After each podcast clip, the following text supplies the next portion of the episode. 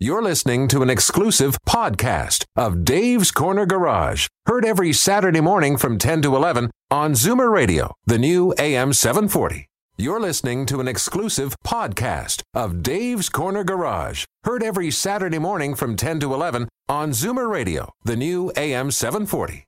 Gentlemen, start your engines! The following is a paid program. This program may contain adult themes and nudity, and you can never go wrong with that. Speaking of always being right, views expressed on this program are those of life experienced mechanics. Continued listening may cause addiction and, in rare cases, a rash. Discretion is advised. A mechanic tries to fix your car.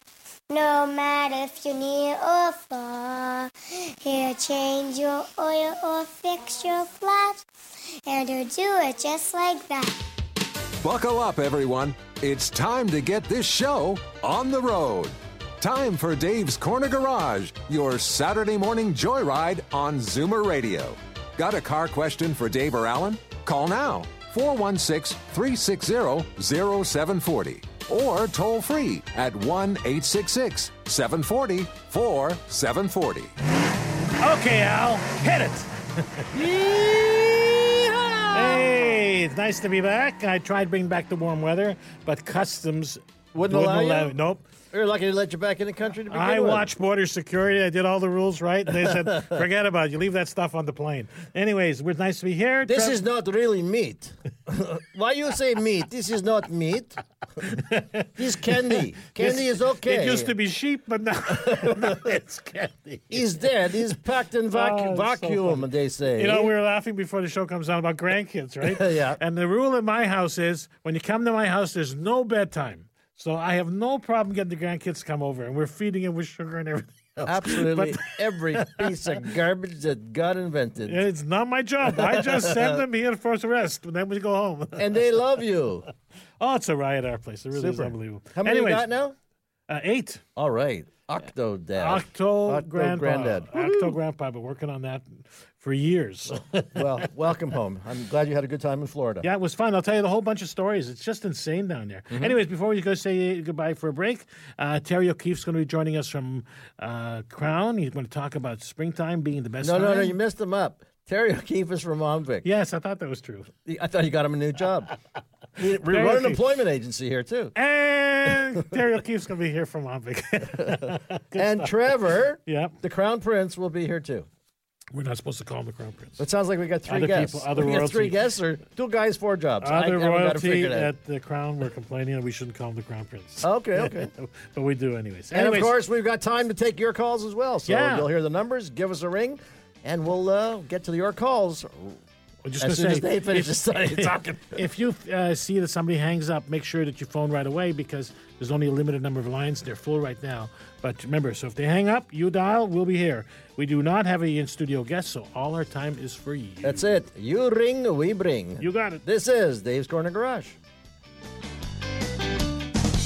Alrighty, it's nice to be back. Alan is with me here on the uh, board. And I want to thank me for doing a great job while you were away. I wanted to thank Alan for doing a great job. what are you reading my notes? I want to thank Alan for doing a great job, and our co-host Christine Lagowski, and And Brian, Brian Yeah. Max. He was Brian great Max. too. Yeah, it was super time. We uh, used to work with Brian at another station doing a sports show. Mm-hmm. Nice guy, knows his stuff. Let's talk to uh, Speaking Suzanne. of ladies, we're going to talk to Susan first. She's on line one. She's got a Honda Accord. Those are usually pretty good cars. What's wrong with yours? Oh, well, as I've been told, it's unusual.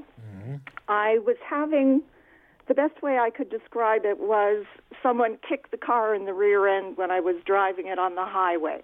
Mm-hmm. And it would only happen very infrequently. And then it started to happen more often. So I took it into the shop where I usually take the car. Mm-hmm. They don't have the right diagnostic equipment, so they sent me to a Mr. Transmission shop. Right. So the people at Mr. Transmission said that I needed a new transmission. And in mid December, they p- put in a rebuilt transmission. Mm-hmm. Six weeks later, the car was doing the same thing again. Now, how often was it happening before this, though? Was it was it daily or weekly that you would feel it? Well, no, it wasn't. And I don't drive the car every day, and Okay. it happens most often on the highway at highway speeds. So here's the question: Did did after the transmission was repaired initially, did you feel any difference, or did it essentially feel the same? No, it, it essentially felt the same. Okay. So, um, as I said, after six weeks, it started happening again. Right. I took it in to the shop because they have a one year guarantee on the repair. Uh-huh. And they investigated and they had it for two or three days. And they said something about the torque converter and something about the solenoid. Right. So Which would have probably been inspected or replaced when they did the training. I would have thought. Okay. I get the car back saying, yes, our mechanic experienced the problem and now it's all gone, mm-hmm. and I get the car back. And this past Tuesday, I'm out on the highway, and between the Leslie Street entrance onto the 401 and Warden Avenue, it did its thing five times. And then I continued on to Pickering, and it did it periodically on the way there. And then from Pickering to Oshawa, it did it so many times my friend and I couldn't count the All right. number So of times. sorry, we don't have a whole lot of time, Susan. Have did you call the tranny shop back again? I did And then what was their response? uh, bring it in. Uh huh. I took it in. They had it uh, from Tuesday afternoon, and I'm going to pick it up today. Mm-hmm. They can't find anything wrong with it.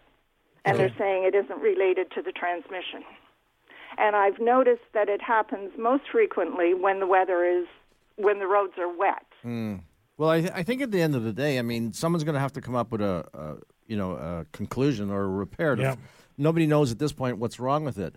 Um, I, I agree. You know, it, it would be sad to think that you bought a transmission for no money because I'm sure you just spent three, four thousand dollars. Yep. Um, but again, we have to determine if the transmission is still the issue or not.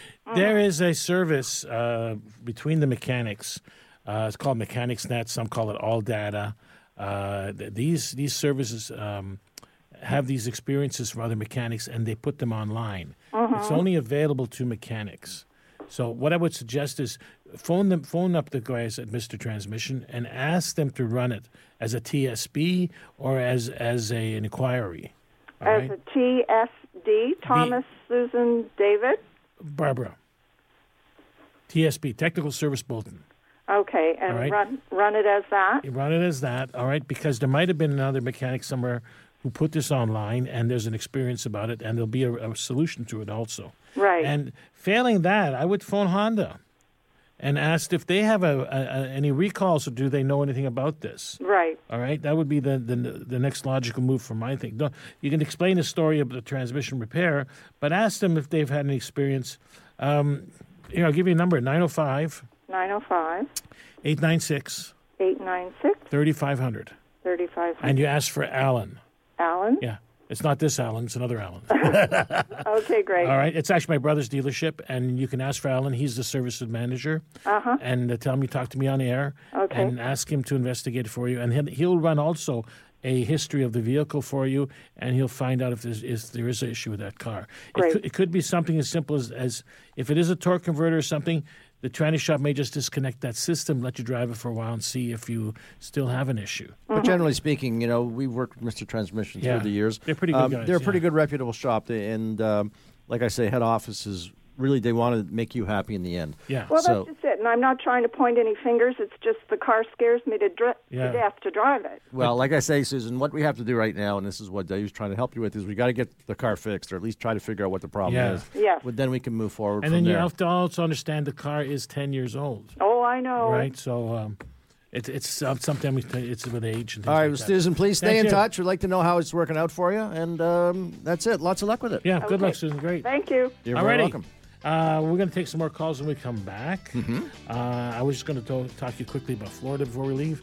Everybody there, the speed limit is 70 miles an hour. Well, they're yeah, and they they abide by it, eh? Yeah, of course. They're You all doing why? 85. Oh no, but I thought their I thought their ticket prices were super No, high. They do 85 miles an hour steady. If you're not doing 85, they're actually bumping you. It's like somebody bumping you in the back. Oh, wow. Right? So here's a guy passes me, got to be doing well over 100. Uh-huh. right? Next next turn, the cops got on the side of the road. There you go. Hands on the roof, the whole bit, just like on television. Well, he was running away. There you go. well, we never know, but they're just insane. They stare on the phone. It's the whole way. We'll talk more. All right, all right, John, Derek, you hang on the line. We'll take your calls right And after we this. have a free line, by the way. a free line. There you go. we'll be right back. All right, we're back. I don't know where we were, but we're back. Do you find do you find that cars do last that much longer these days? Yeah, they do last longer. Uh, Yeah. Why is that? 20 years. Motors are good. Trannies are good. Bodies are mm, Well, the not steel, bad. the steel's better, but you know they still need protection. And that's going to segue us in. Good morning, Trevor. Trevor, Trevor Hutchinson from Krown. John. How are you? Fantastic today. So are you going to take credit for all those cars lasting that much longer? We'll take some of the credit, sure. Okay, but it, there, there still is problem areas, though. I mean, as, as as you know, like things have changed over the years. The steel is better. You know that the, There's galvanized parts in there now, plastic. but but but as a matter of fact, but because there's different parts, they need even more protection, right? Yeah, absolutely. I mean, they're building. You know, they're using uh, you know aluminum now. Uh, they've used carbon fiber, but there's still metal, metal backing. Uh, the chassis is still metal. Uh, you have electrical components that are all subject to to the moisture and and subsequently corrosion. Trevor, like uh, the F 150 is supposed to have an aluminum body. So aluminum, when it rusts, turns to powder, right? That's right. It does. It doesn't rush. You don't see the brown staining. What it does is it tends to be a very light gray color, and and it does. It, it powders, and basically it's it's a reaction. It's a galvanic reaction, where basically you'll be able to to poke a hole through it. Like if you have aluminum and say uh, carbon steel. Uh, or if you even have stainless steel and carbon steel, you'll have that kind of reaction. Yeah, right. I mean, uh, I know on my, my old motorcycles, when you just leave them out, come back in spring, and it'd be white powder on all the aluminum parts. And. Now, Trevor, these these these Ford trucks, I mean, they are built on a steel chassis, correct? That's correct. So how do they fix that, or how do they, you know, you have electrolysis that would normally happen, right? Right. Yeah. So what they try to do to protect against it is they'll they'll put some sort of uh, a sacrificial material.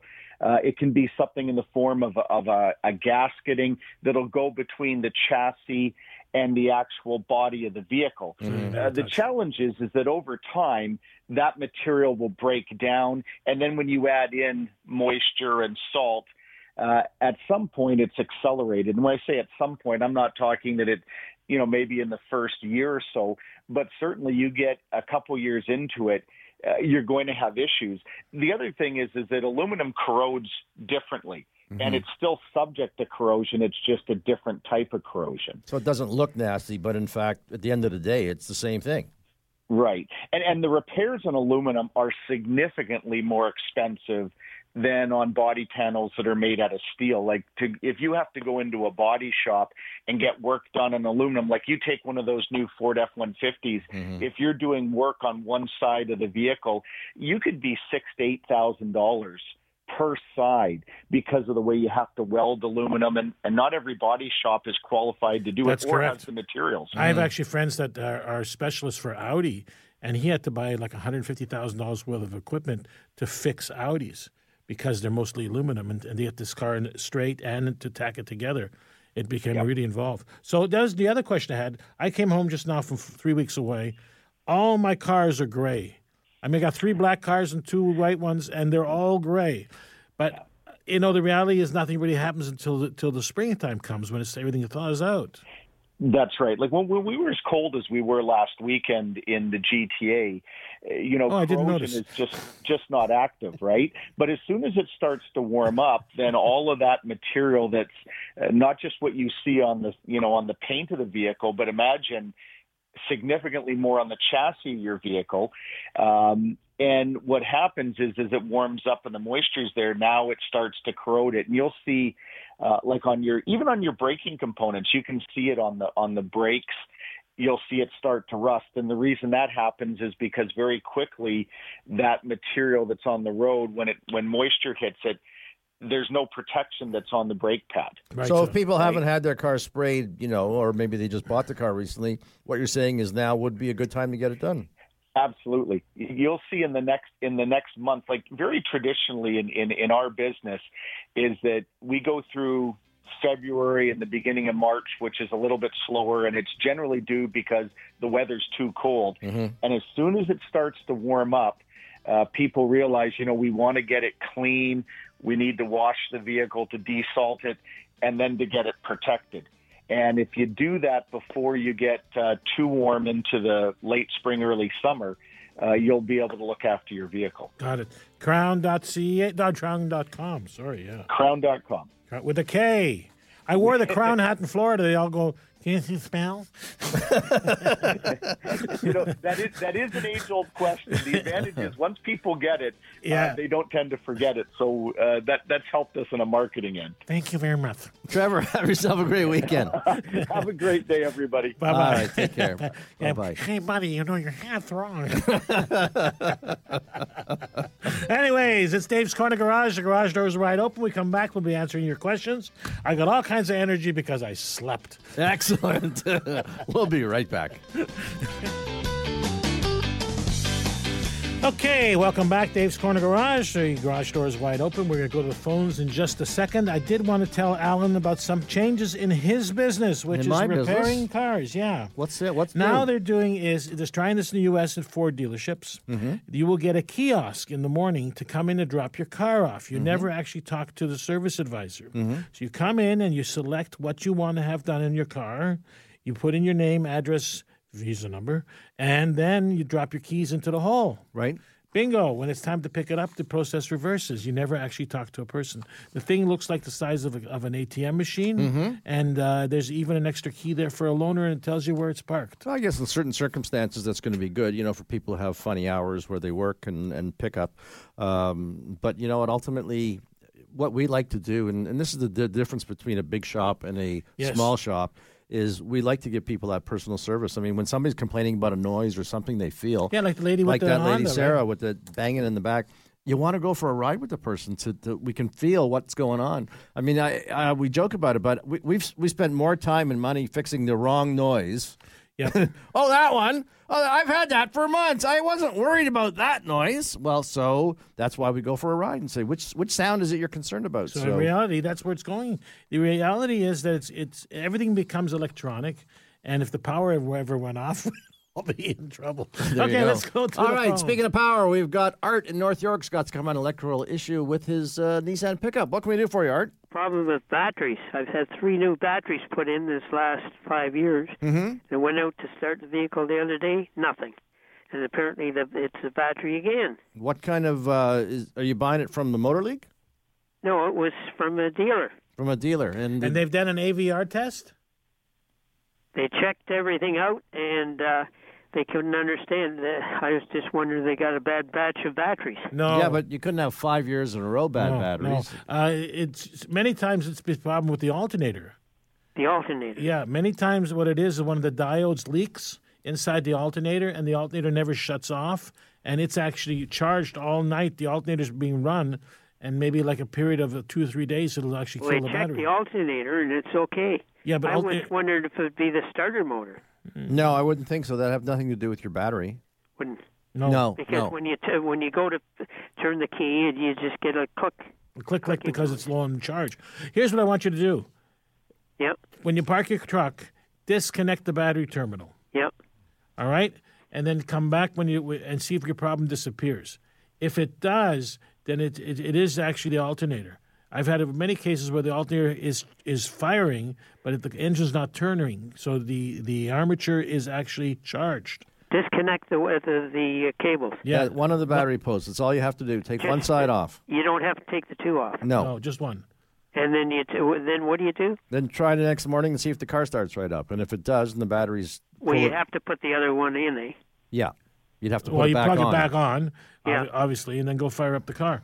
So, or ask the dealer to check if there's a parasitic draw in the alternator. Okay, in other words, something is on, and the only thing that kills the battery faster than anything else is an alternator. Yeah.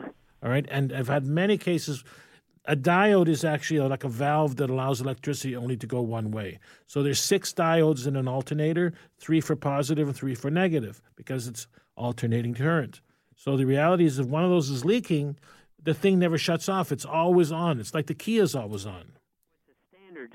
that If I push start it, it would, would it exactly. go? Go. Yeah, that's correct. It would. Yeah, it would. It would push start. Yes. Because I'm getting fed up paying him hundred bucks every time I get it towed. Oh, I just bought a battery for my son's car. It was one one seventy three. My yeah, price. they've gone up a lot. a lot. All right, Art, get the thing checked out Yeah. and uh, give us a call back if you have any questions. But Pull a the cable. Parasitic draw is what Dave was talking about.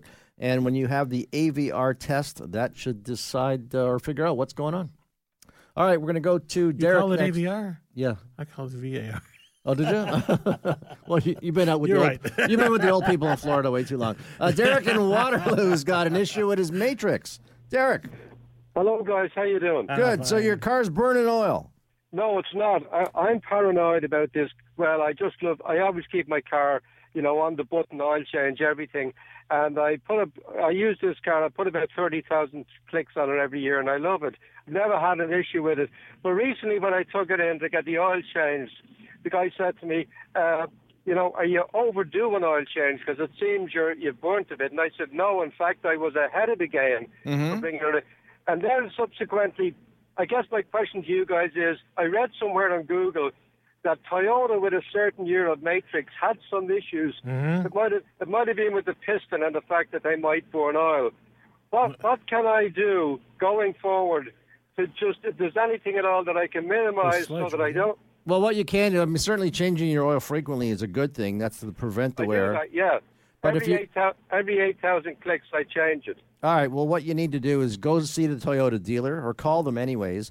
Yeah. Find out if your vehicle is part of this recall. Right? And then if it is, what they're going to have you do is come in and do an oil consumption test, which All right. basically is they're going to want to change the oil, record exactly that it's full and what the mileage is. You'll go back again in a couple of weeks and they'll see how much you've consumed. And once you right. they've determined that you have burned oil and you're part of the recall, they will fix that motor. What year's this car? Uh, the 2010. year is 2010. 2010, I have okay. I have 160,000 clicks on it. Well, that's And, uh, fair. you know, like when I was running the dealership for Honda, we were allowed to burn one liter of oil per thousand kilometers and still be within spec. So don't I be don't think- surprised. I've never seen the oil light in this car ever. Come No, no. on. Well, yeah, but that only comes on, Derek. This is where you have to be careful. That only comes up when you've used all four liters, okay? Oh, I get So, you. right, so right. you still want to check it regardless. All right, we got to Okay. run. I don't know if you can hear the music, but I, like I said, call a Toyota dealer. If your serial number and vehicle are part of the uh, the Recall. recall, they'll take care of it. There you go. This is Dave's Corner Garage. We'll be back with more calls. We got a couple lines free, so give us a shout right now. Okay, it's Dave's Corner Garage, and it's time to get a little serious. I like that for the show. Make sure it's just a little, eh? Alrighty. You know what? Uh, go back to the 2008 bubble for real estate. Okay. Mm-hmm. Where they were selling houses to people who were Who we had no business getting loans because they right. had no money, really. So when they were not credit worthy, they called them subprime. Mm-hmm. Now, in the U.S., what's happening is they have this going on in the car business, where they actually, you know, the where they buy here, pay here, nobody's refused, blah blah blah blah. Mm-hmm. What they do is they don't really care about the price of the cars. What they're interested in is, is repossessing it. So they sell cars to people who have no business buying a car because they can't afford it, mm-hmm. and they repossess it. And they do the whole thing all over again. There's cases in the U.S. where the same car was sold eight times mm-hmm. over a period of three years. It was sold, repossessed, sold, repossessed, sold, repossessed. Well, so the number one thing is, first of all, if, if you can't afford a car, you shouldn't be buying a car. Yes. And second, so they think there are so many of these vehicles out there now Mm-hmm. that they're thinking this could cause another recession because of the amount of money involved in these cars. So it's not as much as a house, but it's so much so much activity going on in buy here, pay here that they're actually frightened that, that the big recession might just start to be triggered by And the numbers were crazy on that, that story. They were talking about, first of all, the interest rate people were paying was almost 20%. Nineteen percent is the average interest rate, Mm-hmm. and the average default rate is thirty-one point four five percent, thirty-two percent. One, in, one in every three cars gets repossessed. gets repossessed before it's finished a contract. so there you go. You make sure you read all the paperwork. You don't want to Yeah. be signing one of these contracts where. Well, uh, it's not up here as much as it is down there, Mm-hmm. because down there they're a lot more liberal with their lending uh, laws. Right. And up here we're more stringent because of folks like OMVIC. And th- when he comes on from OMVIC, when uh, Terry comes on, he's going to tell you a story about some of these guys which are curbsiders, Uh-huh. where you're buying a car from a guy who doesn't actually exist. Right. Yeah, I'm selling the car for my brother. My brother he needs a car. I'm selling it. All right, let's go back to the phones. We got Benjamin in Toronto who's got a problem with his Chevy truck. What's going on, Ben? Uh, well, the uh, truck itself, uh, it goes in drive okay, and then every other uh, time when I put it in reverse, it just spins, and then if I really slow down, idle it, it will click back in. Mm. So I wondered if there was something wrong with the Hmm. transmission or if it's a gear shift. Sounds like the transmission. I mean, Yep. you, you first of all check the fluid level, make sure it's full, Yes. and It uh, is. it is full. Eh? Well, then, unfortunately, Does it smell burned? When you check the when you check the fluid, did, if you, if you give it a sniff, is it smell burnt or is it is it dark in color? Oh, I I couldn't. No, no. I Okay. don't know. Uh, because reverse is the one that needs the highest pressure, right, Al? Yep. Right. So if there's a problem with uh, a filter being plugged or something like that, reverse is usually the first one that acts up. Okay. Now you you don't have a, a price what that would cost to fix, do you? Well, first I would suggest that we service the transmission, right? Well, I would go and see a transmission specialist. I mean, you should go. You know, there's lots of people out there. Mr. Transmission was mentioned earlier. They're a good company. Um, have them look at the fluid. If if they feel that the transmission is serviceable, um, they will service it to try to alleviate the problem. Yeah. But on the other hand, if if the fluid is too dark and they see that the pressures are really bad.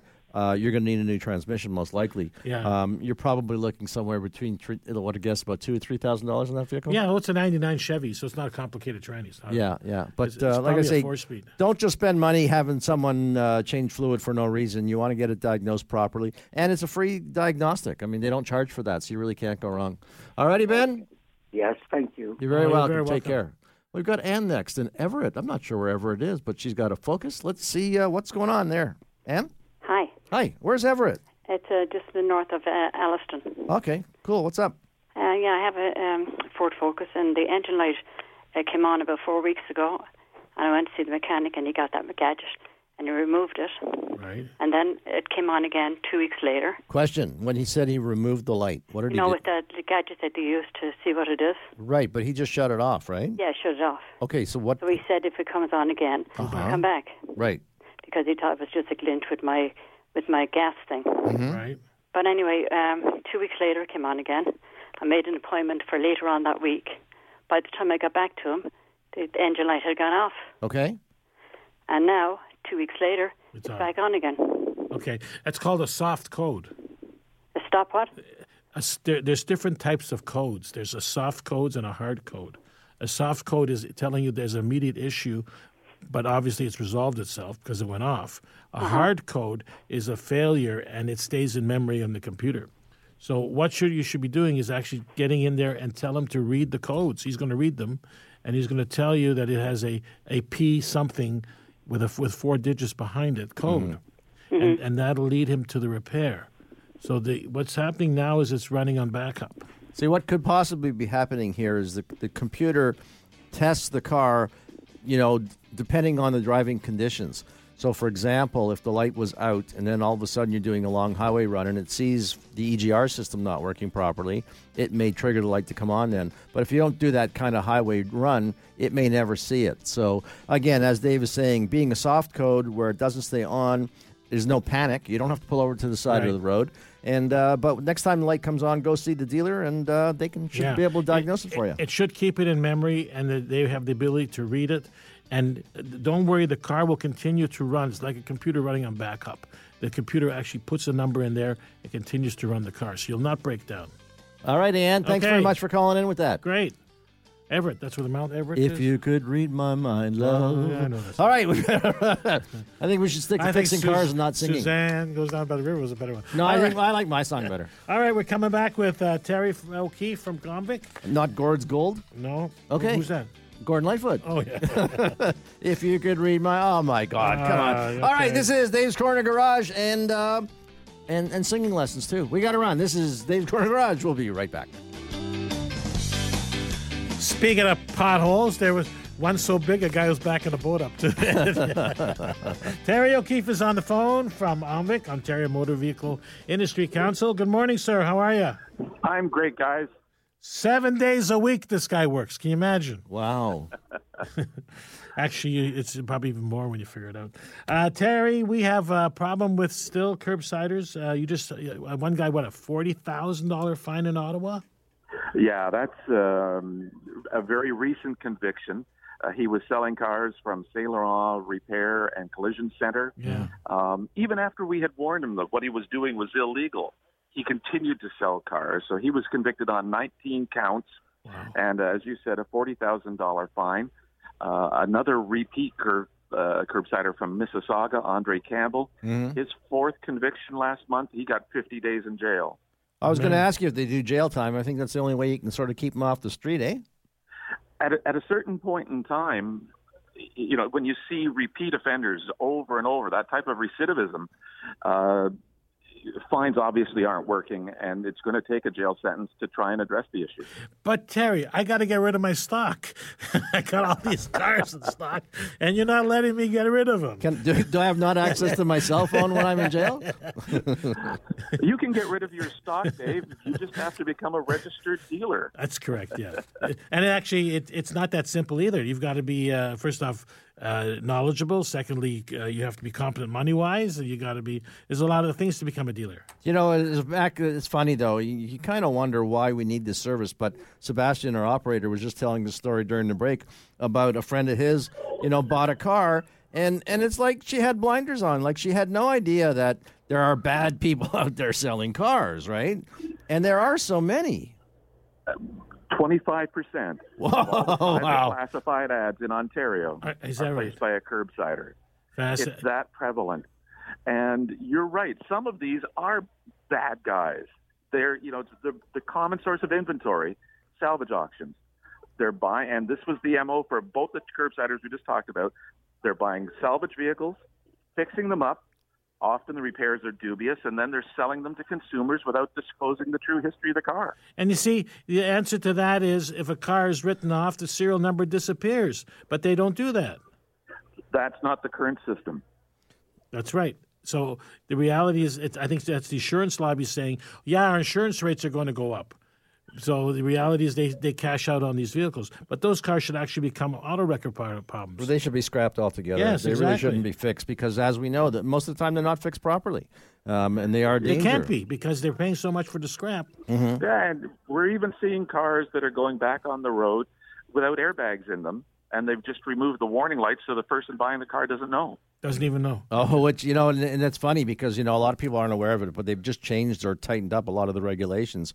And one of the things we as mechanics have to do on a road test now is look for visual inputs. In other words, is there a trouble light on the dash illuminated? Oh, and like Terry just said, well, they just take the bulb out, right? So how do I know that there's no airbag in the car? Yeah, it's really important for anyone considering buying a car privately. Please go to our website, learn the telltale signs of a curbsider, and protect yourself. Because when you buy privately, uh, even from a legitimate private seller, you're on your own if there's a problem. OMVIC only regulates registered dealers, and we can only help consumers that have done business with a registered dealer. Right. So somebody who thinks they're going to be selling a, you know, buying, saving some money by buying privately could be setting themselves up for a, a bad, bad situation. Terry, is it is that the only reason people will buy privately is because they think they're getting a better deal? I think that's the most common reason. They think they're going to be able to buy, a, you know, cheaper, and in some instances you can.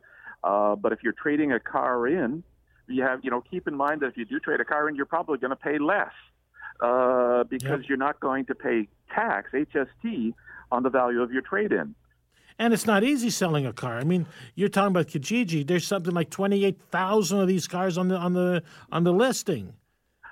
Oh, you're so right. And I, I can only speak personally when I have uh, placed anything online to sell. Within 20 minutes, I'm getting text from clearly from scammers. Yep. You know, whether it's a piece of furniture or a car. So selling a car privately uh, can be a daunting task. Yeah, I mean, look what's happened. Uh, Somebody got killed by trying to sell a car. Well, Straight up guy, you know. That's right, the guy with the truck. It right? happens. Um, I I had a, a a big two big burly guys come in looking at a car that one of my customers was selling, and afterwards my guy came in white and and and and he was covered in sweat. He was shaking. He said, "These guys wanted to kill me. I was so scared." Uh, so it happens. It, you know what? Uh, go to a dealer. That's your best choice. And if you are going to insist on selling your car privately, if you're going to meet those customers, some police uh, departments have centers right at a police station for these type of meet and greets. That's great. Or go and meet them, just park in front of the police station and meet them there. But take steps to protect yourself. Good advice. Great Super. advice. Thanks, Terry. Have yourself a great weekend. And you, thank you. Omvic.ca. That's the one. There you go. You got any car questions about you you buying new or used? That's where you got to go. Yeah. This is Dave's Corner Garage. We'll be right back after these messages. Thanks, Terry. Alrighty, we're in the last segment, and we got a text from one of our listeners who's asking uh, parking sensors, and it says, "Hi, Dave. Can you talk about parking sensors on new vehicles? At times they go off even when you're not close to anything." Exactly. We, uh, I have that in my wife's car. As a matter of fact, she's got a, a newer Infiniti, and we're going down the highway, and all of a sudden, eh, eh, eh, eh, but you don't see anything in front of you. You don't see anything behind you. What it was was the snow, Snow or some something. Uh, debris of some kind. Yeah. You know, fooling the sensors. The sensors being blocked. Its vision, its path of vision is ba- is blocked by something. And in this case, it was snow. so how does the sensor work? Not really well. so is it sound that comes out? No, it's it's like a radar or lidar Yeah, they yeah, call yeah, it now. And, and it's sending out a signal, and if and if it gets reflected back to it, it, it thinks there's something there.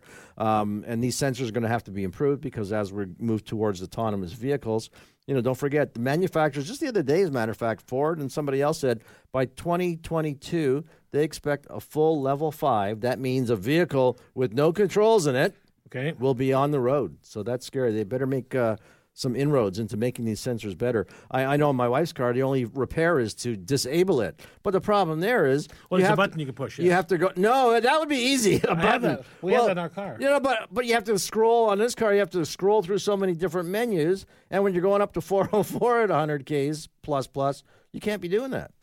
Besides, because you're on the phone having a coffee, and now you want me to scroll. Exactly. You want me to scroll through menus to find out where the friggin' bumper is. The You know, I talked about this a couple of weeks ago, but they were talking about autonomous cars. How many people will lose their jobs when this really comes into effect? Because bus drivers will be losing their jobs, taxi drivers will be losing their jobs. And and and but but on the other side of the coin, and it depends, of course, if you work in a body shop or not. But because autonomous cars will be talking to each other, there's gonna be way less collisions. So, so, so there's going to be body guys that are, that'll be out of work. So all those guys will be zooting in and out of traffic. all these autonomous cars will have brakes on. Interesting stuff. Uh, a couple of things I did want to bring up. Let me go through my notes here, Mm-hmm.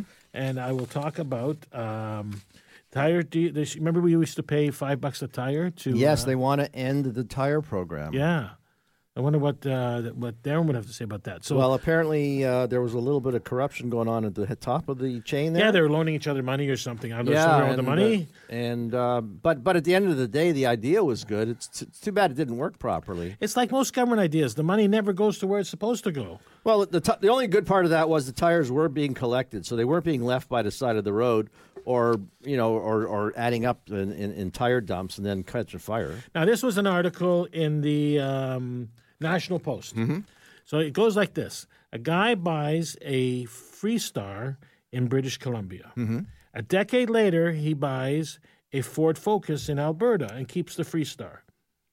Both keys look the same. Mm-hmm. So they, the family keeps the keys at the door. Right.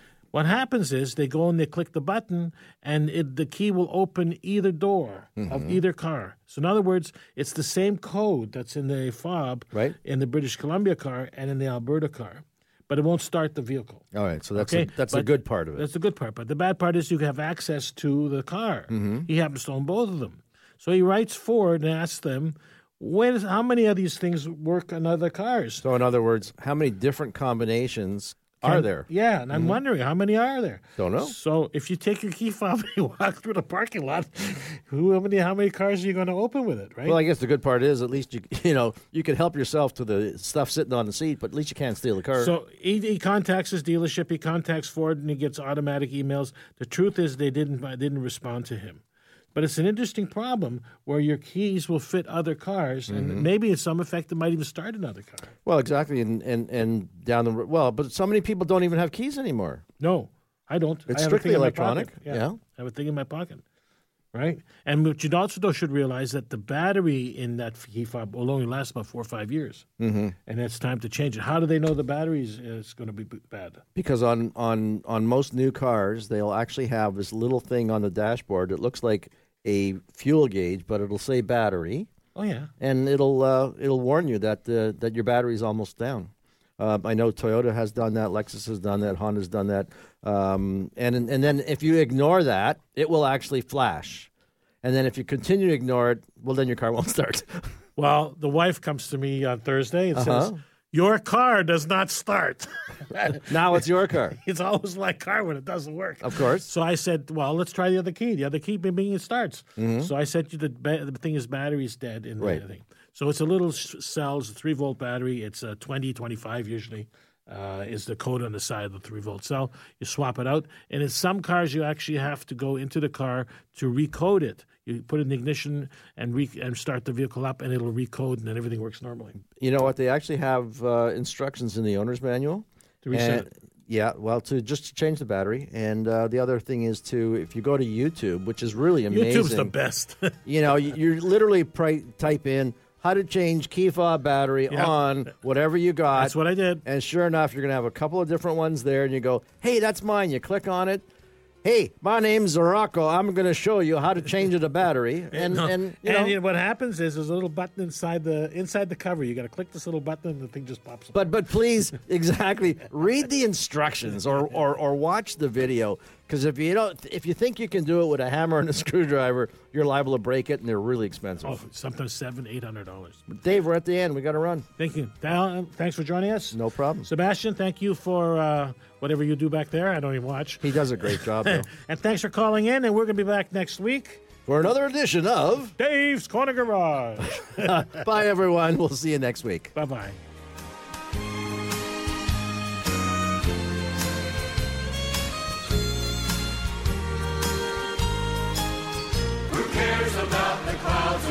Together? Just sing a song and bring the sunny weather.